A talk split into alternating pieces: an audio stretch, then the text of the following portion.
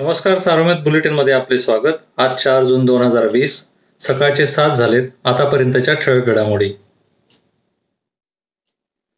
अरबी समुद्रात निर्माण झालेले निसर्ग चक्रीवादळ बुधवारी पुणे मार्गे नाशिक असे घोंगावत गेले. त्याचा परिणाम नगर जिल्ह्यावरही झाला. अकोले संगमनेर कोपरगाव श्रीरामपूर तालुक्यात याचे पडसाद अधिक दिसले.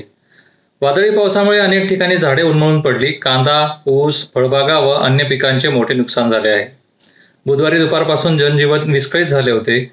जिल्ह्यातील वीज पुरवठा खंडित झाला होता. रात्री उशिरापर्यंत जिल्ह्यातील काही भाग अंधारातच होता. या वादळामुळे झालेल्या नुकसानीचा आकडा पुढील चोवीस तासात समोर येणार आहे. तीन दिवसापासून नगर जिल्ह्यात अनेक ठिकाणी पावसाने हजेरी लावली आहे. या तीन दिवसात जिल्ह्यात सातशे सोळा मिलीमीटर पावसाची नोंद झाली आहे. सरासरीच्या नऊ पूर्णांक शहाण्णव टक्के पाऊस नोंदवला गेला आहे. दरम्यान मुळा व भंडारदारा धरणांच्या पाणलोट क्षेत्रामध्ये मुसळधार पाऊस सुरू होता. बुधवारी नगर जिल्ह्यात आणखी पाच करोनाबाधित आढळले आहेत. यातील तीन जण नगर शहरातील आहेत.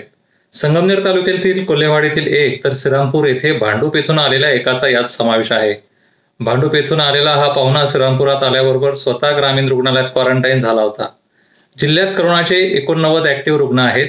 बुधवारी श्रीगोंदा तालुक्यातील एका रुग्णाला डिस्चार्ज देण्यात आला. यंदा एप्रिल ते जून या काळात मुदत संपलेल्या तर जुलै ते ऑक्टोबर महिन्यात मुदत संपणाऱ्या ग्रामपंचायतींवर प्रशासक नेमण्याचा निर्णय राज्य सरकारने घेतला आहे.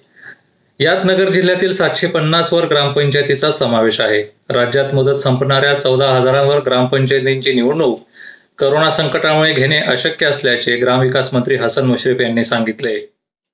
सावित्रीबाई फुले पुणे विद्यापीठाने संलग्नित महाविद्यालयांमधील प्रवेशित विद्यार्थ्यांचे शैक्षणिक वर्ष पंधरा जून पासून सुरू करण्याचा निर्णय घेतला आहे. तसे परिपत्रक विद्यापीठाने वेबसाईटवर प्रसिद्ध केले आहे. युजीसीच्या मार्गदर्शक सूचनांनुसार नवे शैक्षणिक वर्ष एक सप्टेंबरपासून तर प्रवेशित विद्यार्थ्यांचे शैक्षणिक वर्ष एक ऑगस्टपासून सुरू करायचे होते. त्यामुळे विद्यापीठाच्या या निर्णयावर शैक्षणिक क्षेत्रातून प्रतिक्रिया उमटत आहेत. या होत्या ठळक घडामोडी. सविस्तर बातम्यांसाठी वाचत राहा दैनिक सार्वमत. नमस्कार.